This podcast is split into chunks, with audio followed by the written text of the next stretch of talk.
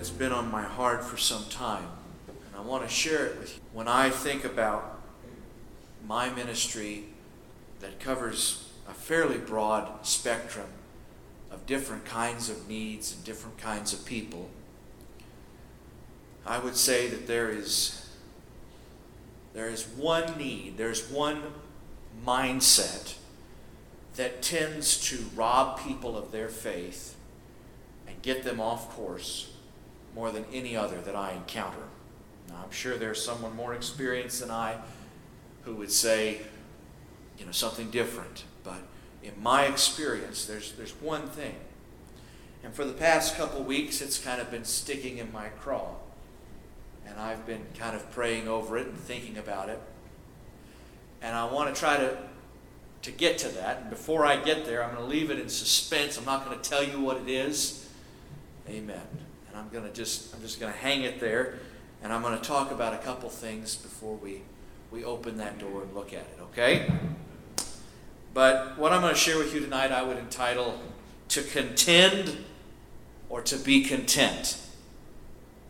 That is the question. no, I'm not quoting Shakespeare, just abusing his line. To contend with or be content. That is the question. I think that we all find ourselves in one of two categories when, we've, when we have failed, when we've fallen short. Either we were content when we should have been contending, or otherwise we were contending when we should have been content. And these two categories are both, they're terrible.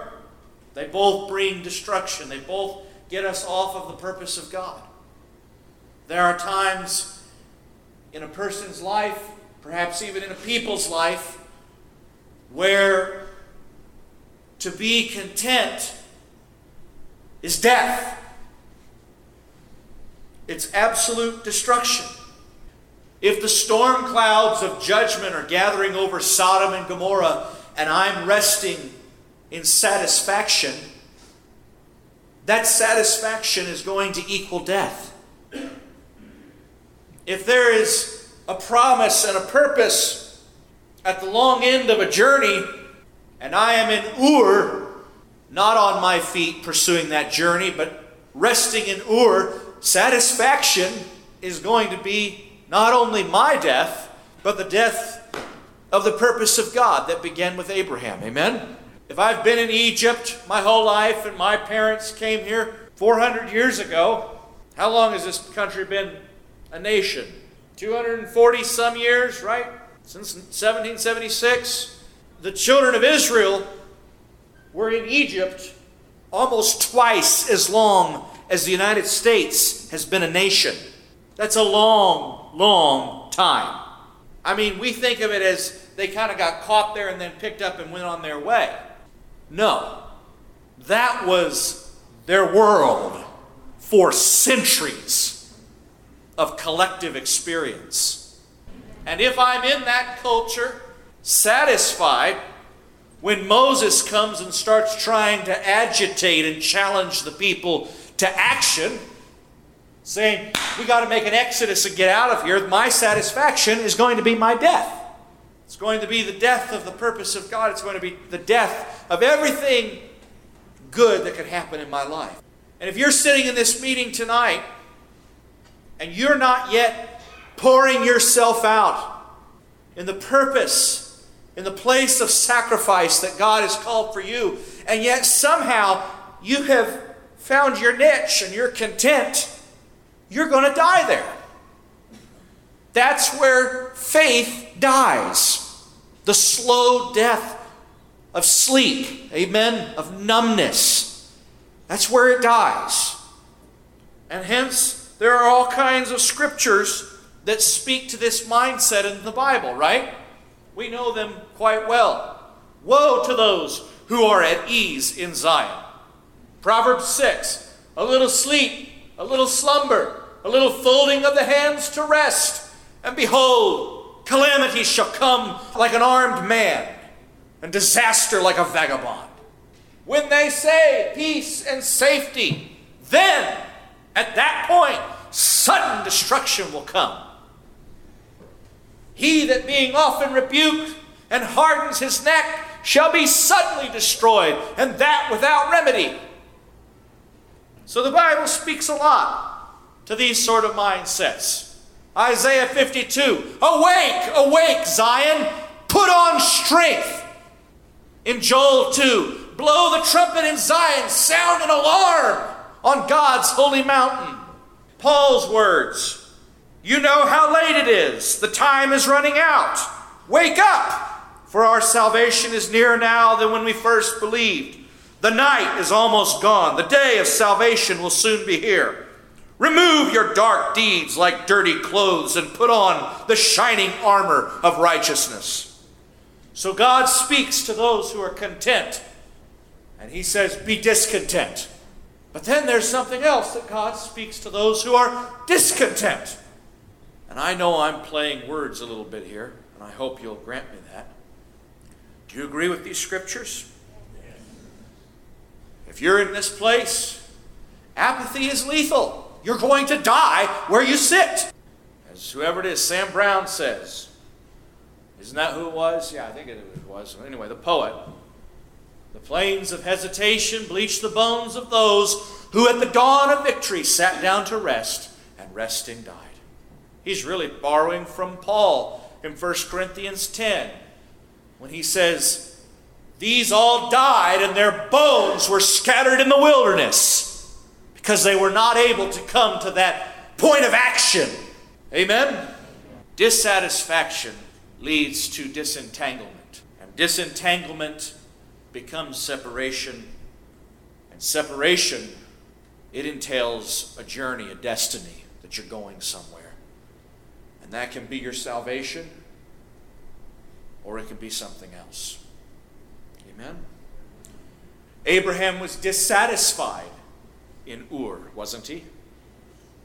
That dissatisfaction helped him be, to become disentangled. You're not clinging to something that doesn't satisfy pushing it away. And that dissatisfaction, that disentanglement, allowed him to slip the bonds of his culture and run in the path of God's command. But then there's another mindset. I told you that I would entitle it To Contend or be content. There's another mindset. And this is the mindset. Both of these really are, but this is the one that I encounter more often that is lethal to faith. This is it. The notion that Jesus, oh, it would never be put like this, okay? Please be clear. Nobody would ever say this.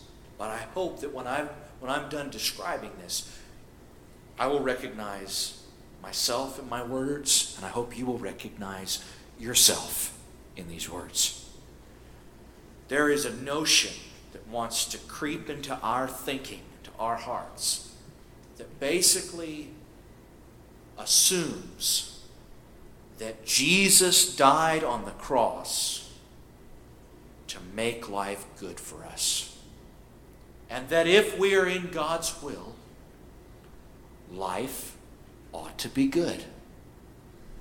And if life is not good, then we must not be in God's will. I think this mindset most often manifests itself like this you're going about your task,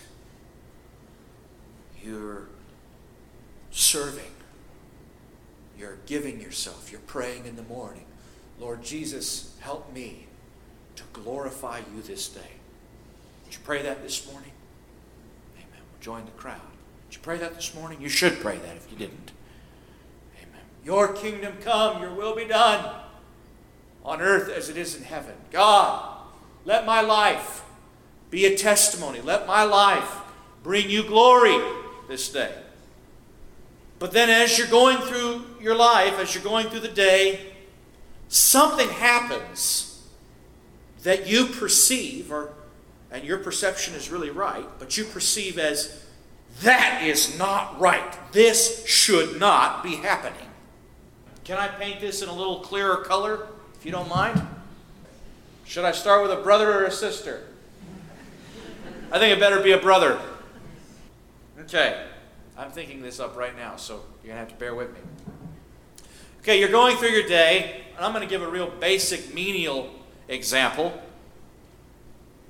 But perhaps there, there are much better examples that could be given that would cut even sharper to the quick. Okay, so I'm going through the day, and I have my course set out for me. I've got my ducks in a row. I know what I need to accomplish by day's end. And I'm pursuing these objectives methodically. And all of a sudden, somebody calls me up and says, they basically take the, the carpet right out from under me. Maybe I think of examples, but I don't want to put anybody on the spot, myself included. So let me think about this for just a second. Okay, let me give you a hypothetical. Hmm, no, that's too true, too. hmm. Hmm. Hmm. Hmm. Okay, got it. So I've got my list of objectives, I've got my to do list, and I'm pursuing these methodically, and I'm in a time crunch. Are you with me? And I've got reputation at risk, I've got people's respect hanging on this. I may even have the witness of, of the church at risk. And all of a sudden, somebody calls me up and says, some brother calls me up and says, Who had the fellowship at the community hall last night? You say, Well, there were a lot of people there. Were you there? Uh, yes, sir. Uh, were you responsible? Uh, well, not. A, well, um, it was me and. Oh, it was you? Okay. I want you to go right now and clean out all those tables that are left there. Get those, uh, those chairs out of there and get that thing straightened up by 2 o'clock. Oh, yes. Hallelujah. It's just what I was hoping for. No, no. It's some, something rises up in your heart. And it goes something like this I'm not the one who did this. He didn't even let me get out, that it wasn't me, that I didn't set it up, that I wasn't the last person to leave, that I wasn't the person who who reserved the community hall. I wasn't in charge of the fellowship. It's so and so's fault. But when you call him, he doesn't answer his phone, and you find out later he's across the world on some plane trip, Timbuktu. Amen. Or he might as well be. So you're gonna there's there's something that happens inside our hearts, and we go, and we get mad, and when we get mad, we lose grace. When we lose grace, we do a poor job, and we just start to, to get into this situation where everything is without God and everything is going very poorly. And I want to address why that is. Because we have a bad expectation. We have an illegitimate expectation. And so that expectation keeps getting thwarted by reality. And we think that if that expectation is messed up, then the will of God must be messed up, and this is wrong. The greatest things the devil does in the world, he does by people who think they're doing God a service. The greatest wrongs you will ever commit, you will do with a certain righteous indignation that you know this is not appropriate and you're going to correct this. But where self, self interest, still remain the center and purpose behind everything you do when I know in my heart that brother so and so is wrong when he does this, that's going to put an edge in my voice the next time I speak with authority figure, no matter if it's this person or not. And I'm going to get off course. It's going to put an edge in my attitude toward my peers and those under me, and specifically this person. And I'm going to go over there and I'm going to bash things together and I'm going to barely get done. And at the, at the best, I'm going to get the job done feeling sorry for myself and, having, and feeling completely drained of the grace of God. I'm going to go back to my task. I'm going to do a poor job in my original job. And I'm going to blame it on brother so and so, and brother so and so, and brother so and so. And ultimately, something is going to erupt out of my life that is going to dismantle the order of God. I'm going to kick the walls out of the house and the roof is going to cave in. And I'm going to be sitting there saying, How did this happen? And I'm going to be telling you, You had the wrong expectation. God did not come to make our life good, to make our life easy. That is not why he came. He came and died on a cross to demonstrate such a love, so great a love, that it would demand our loyalty and obedience as we glorified him in the hardest, most painful, most disorderly of circumstances that we find ourselves. That's why he came. He came to ignite love in our heart and devotion and loyalty, and then send us with that torch burning in our souls, send us right back into the menial, basic things of life, and we call it our cross. For this reason, we read scriptures like, Be still and know that I am God. Scriptures like Isaiah 30 15, only in returning to me, in resting and quietness, in confidence will be your strength. It is the enemy's intention to make us feel toward the pains of our cross like we once felt toward the shackles of our sin, all indignant and wanting to change it, all fired up and needing to fix it. Paul says, but godliness with what? Contentment is great gain.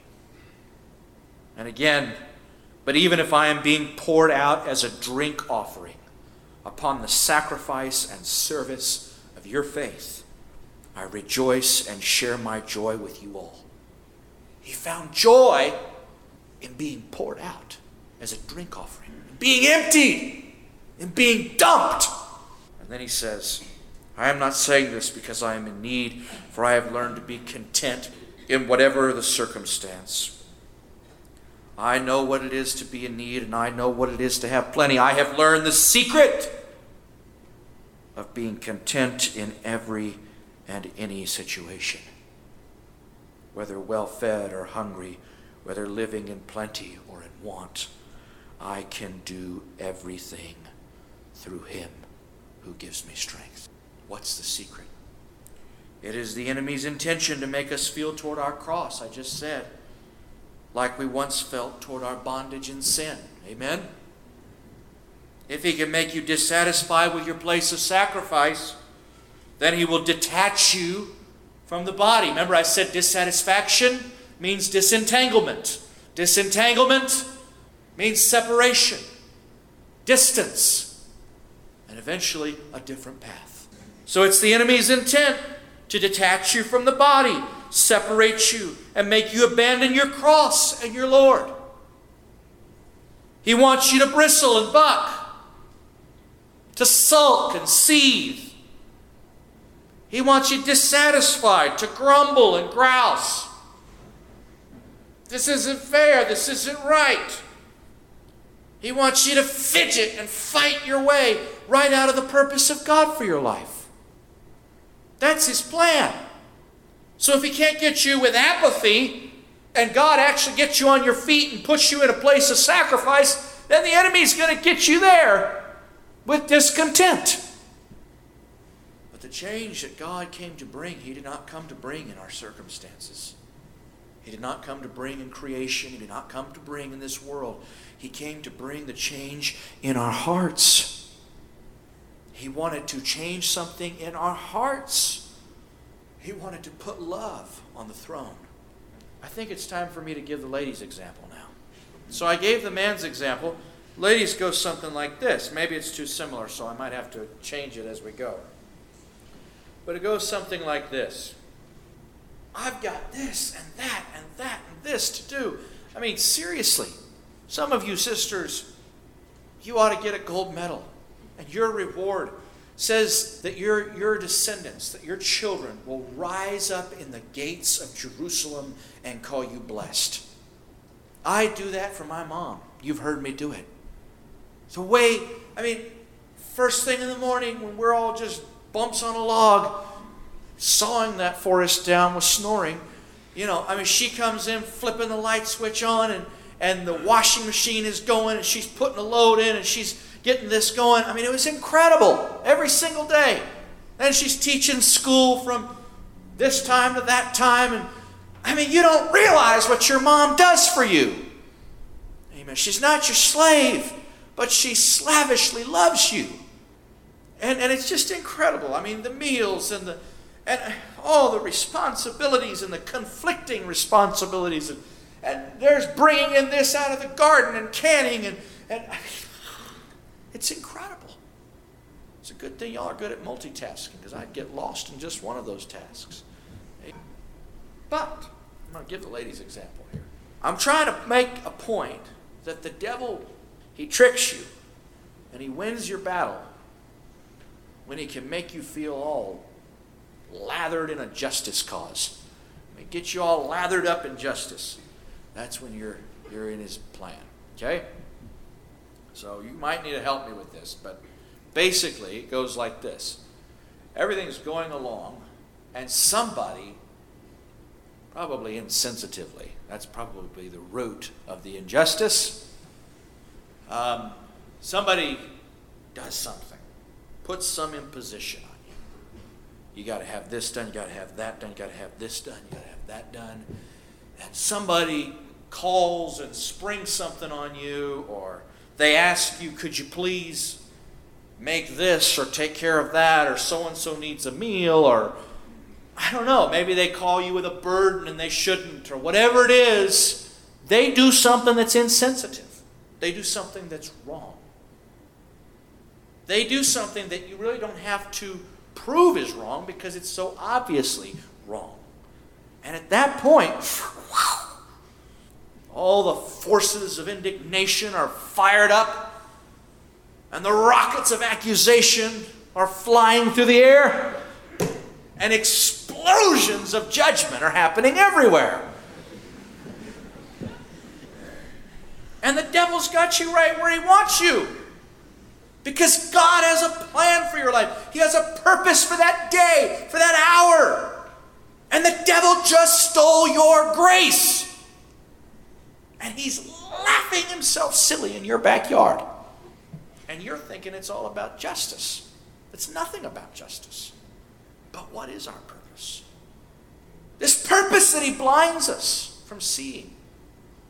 When the red film of justice starts clouding our vision, what is, what is the purpose? Why did God wake me up this morning?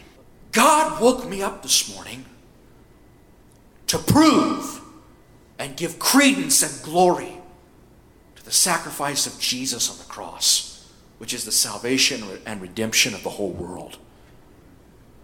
That's why I'm here. That's why I'm a Christian. That's why I'm alive. That's my purpose. He woke me up this morning because he believed I could be true to the challenge that love is stronger than death. Love is stronger than hardship, misunderstanding, injustice, circumstances. Love is the most powerful force in the universe. And that it will, if we let it hook our hearts, it will uh, eventually pull us from these frothing waters of a painful world and into the promise and purpose of God's peace in heaven eternally. Amen. That's my testimony. That's why I'm alive. Jesus did not die on the cross to make my life easy. While he was bearing those timbers on his back after being beaten and starved in prison the night before, and, and he's going along toward Golgotha, and there are women weeping because their world has been turned upside down, and there are disciples fleeing because their master and Lord is just about to be killed. And he turns to them and he says, Don't weep now, weep for yourself. If they do this when the tree is green, what will they do when the tree is dry? He was implying that life can get even tougher than one man taking a cross.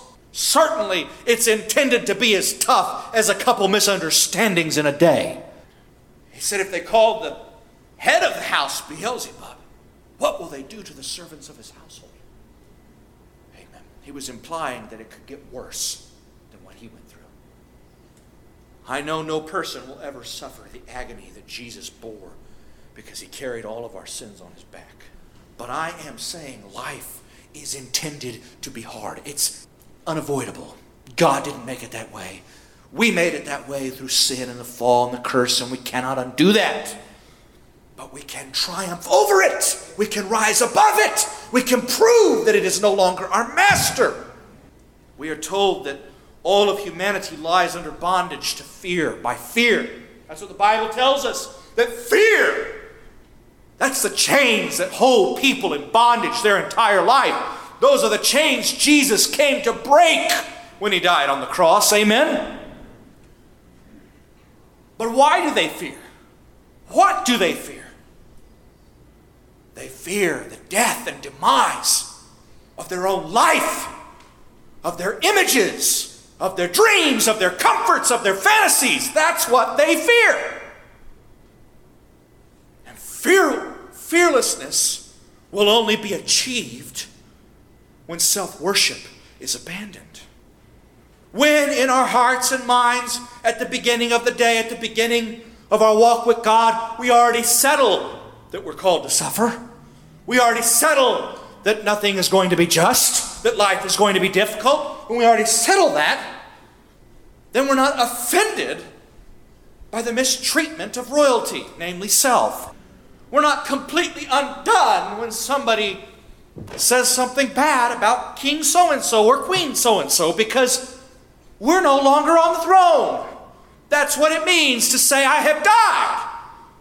And for me to live is Christ, and to die is gain. For me to live is Christ, and that's gain for those I encounter in this world. For me to die is gain for me. Amen.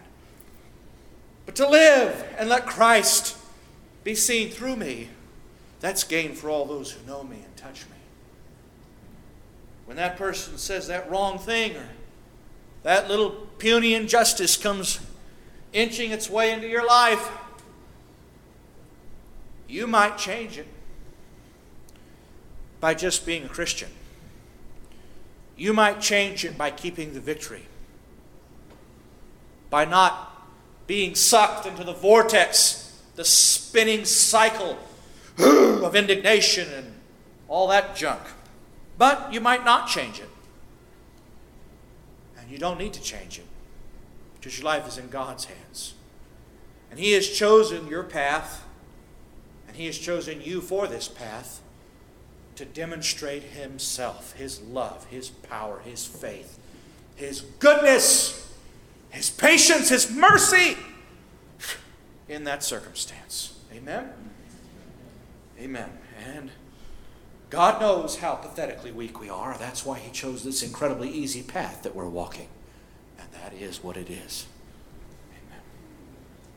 There are people right now, need I say, who are suffering things that make our trials seem awfully, pathetically petty. There are people suffering cancer, and they're keeping the victory all the way through it. I didn't say they're keeping a fake smile but they're not being done over. They're not being sucked down.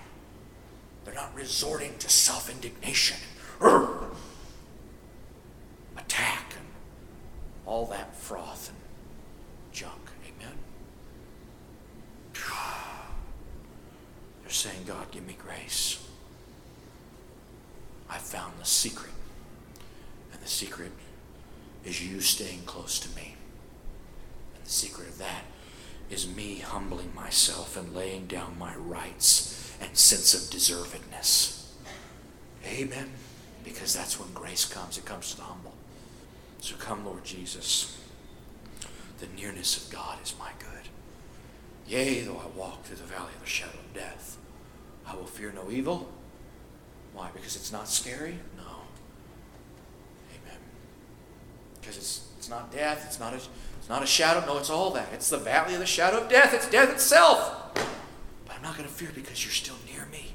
And you're still near me because whew, I'm still off the throne. Amen. I'm still humbling myself, making myself of no reputation. Amen. And I feel good every time somebody does something wrong to me that I don't rise up and vindicate myself. I don't care if you're in your 90s or you're nine years old, this applies to you. If you can get this, you'll be a Christian. Amen. I'll be a Christian. I'm reaching for it. Amen. To Jesus, God, help me to lay down my injustices. Help me to lay down my vindication, my self vindication.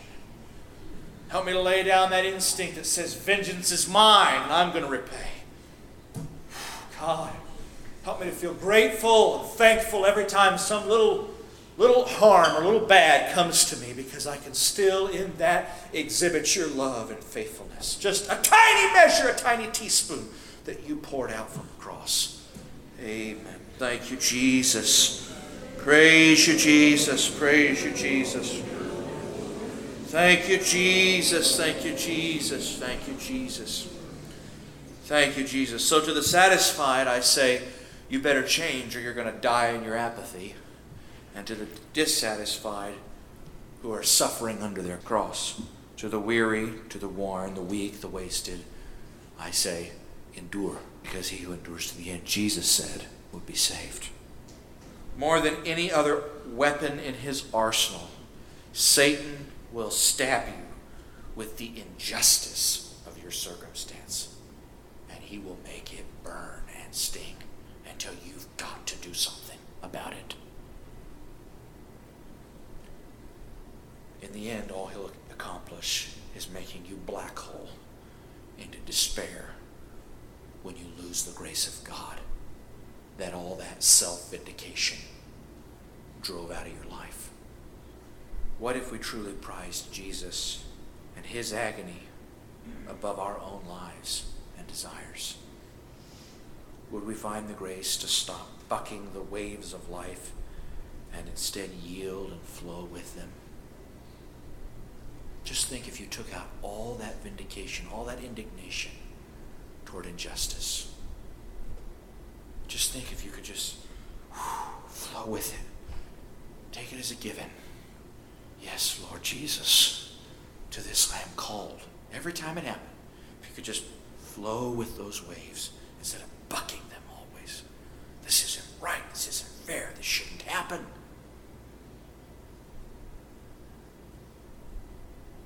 Would we feel the consolation and assurance of God's love if we accepted our lot and sought to squeeze from our hardships the oil of faith? fidelity, gladness, instead of the gall of bitterness. Gethsemane means oil press. It was on the Mount of Olives. It's where they turned olives into oil, olive oil. Squeezing from us the last drop, the last full measure. Would we find that peace which is based not on the tranquility of our circumstances? but on the nearness of our God to us. Amen. So, to contend or be content? That's the question. Where are you at right now? Where am I? What is my challenge? I'll tell you right now, my challenge is not staying fired up. I know there's a lot to be done, and I feel the burden and the purpose. My challenge is dealing with my life with open hands, not clenching my fists around the things that God gives me, because I know He can give and take away. Mm-hmm. Amen? And not getting all indignant about every injustice that comes my way. But just saying, Yes, Lord, and feeling that, that, that reduction, that humility, and at the same time feeling a trickle of grace come out of that hardship. Amen. The oil of gladness. What's your challenge? Let's, let's adapt a new mindset, a new attitude that doesn't try to correct all the wrongs that come against us, but instead puts an emphasis on trying to still shine forth the grace and patience of God through those wrongs. Don't get rid of the wrongs. You can't change the world. But keep your heart and your mind all the way through the wrongs, and you'll change the hearts and lives of those around you.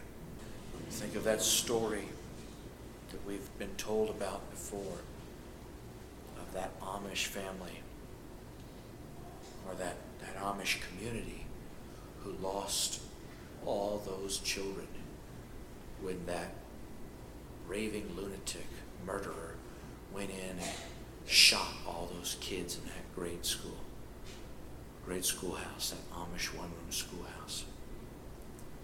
And then they went to that man's, he shot himself, but they went to that man's widow by the end of that day.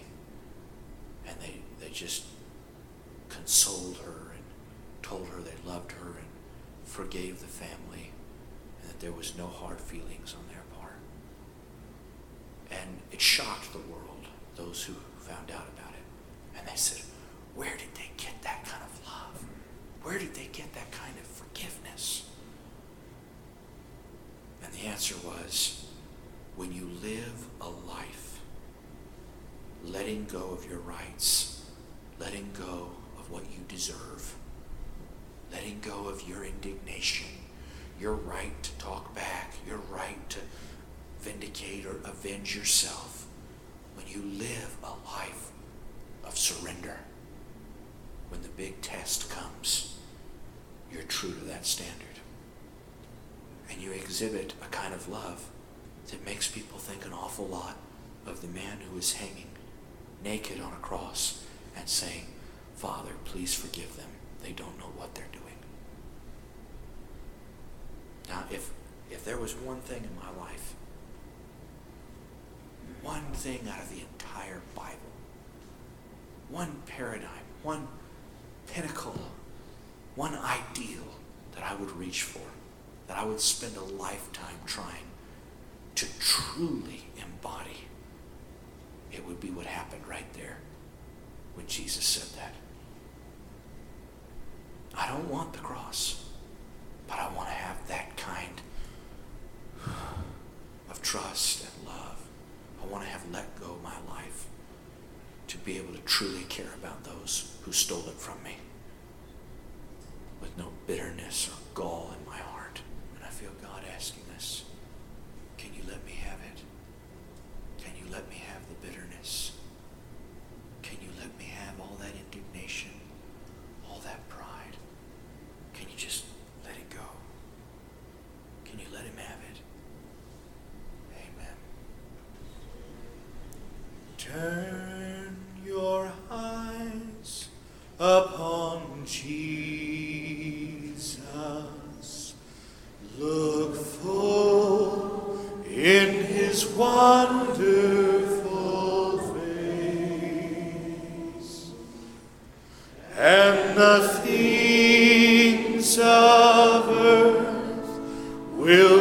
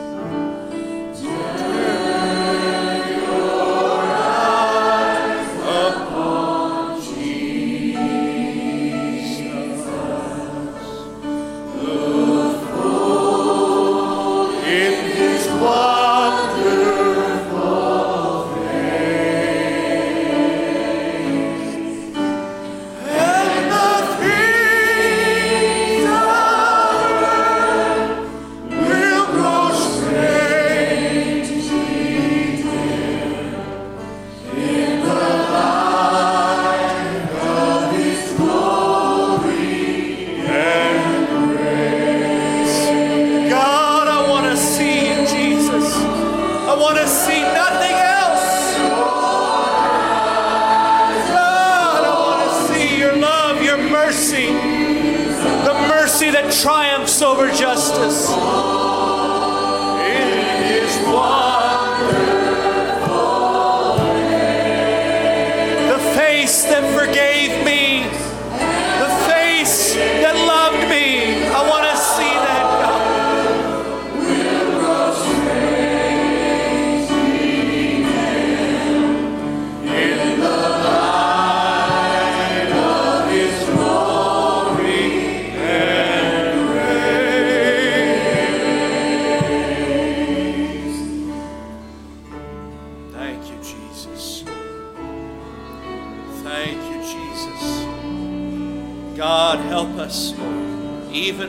Those who hurt us are in our own family, our neighbor, our sister, our brother, our friend, God. Help us to let go of that selfish indignation, God.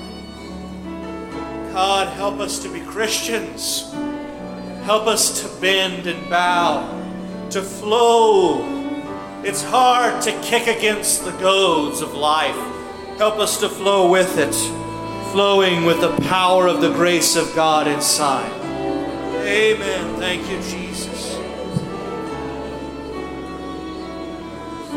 Thank you, Jesus. Thank you, Jesus. Thank you, Jesus. Thank you, Jesus. Play it, Sam. Thank you, Jesus. Keep playing it. I like that. Thank you, Jesus. Let's just pray for a minute. Thank you, Jesus. Hallelujah. Ask God to help you. Ask God to help you without shame. Ask God to help you. Amen. God, take away my bitterness. God. God, take away my selfishness. God. God, take away all that sense of injustice that gets me fired up. God. Thank you, Jesus. Give me love, God. Give me patience kindness. Give me long suffering, God.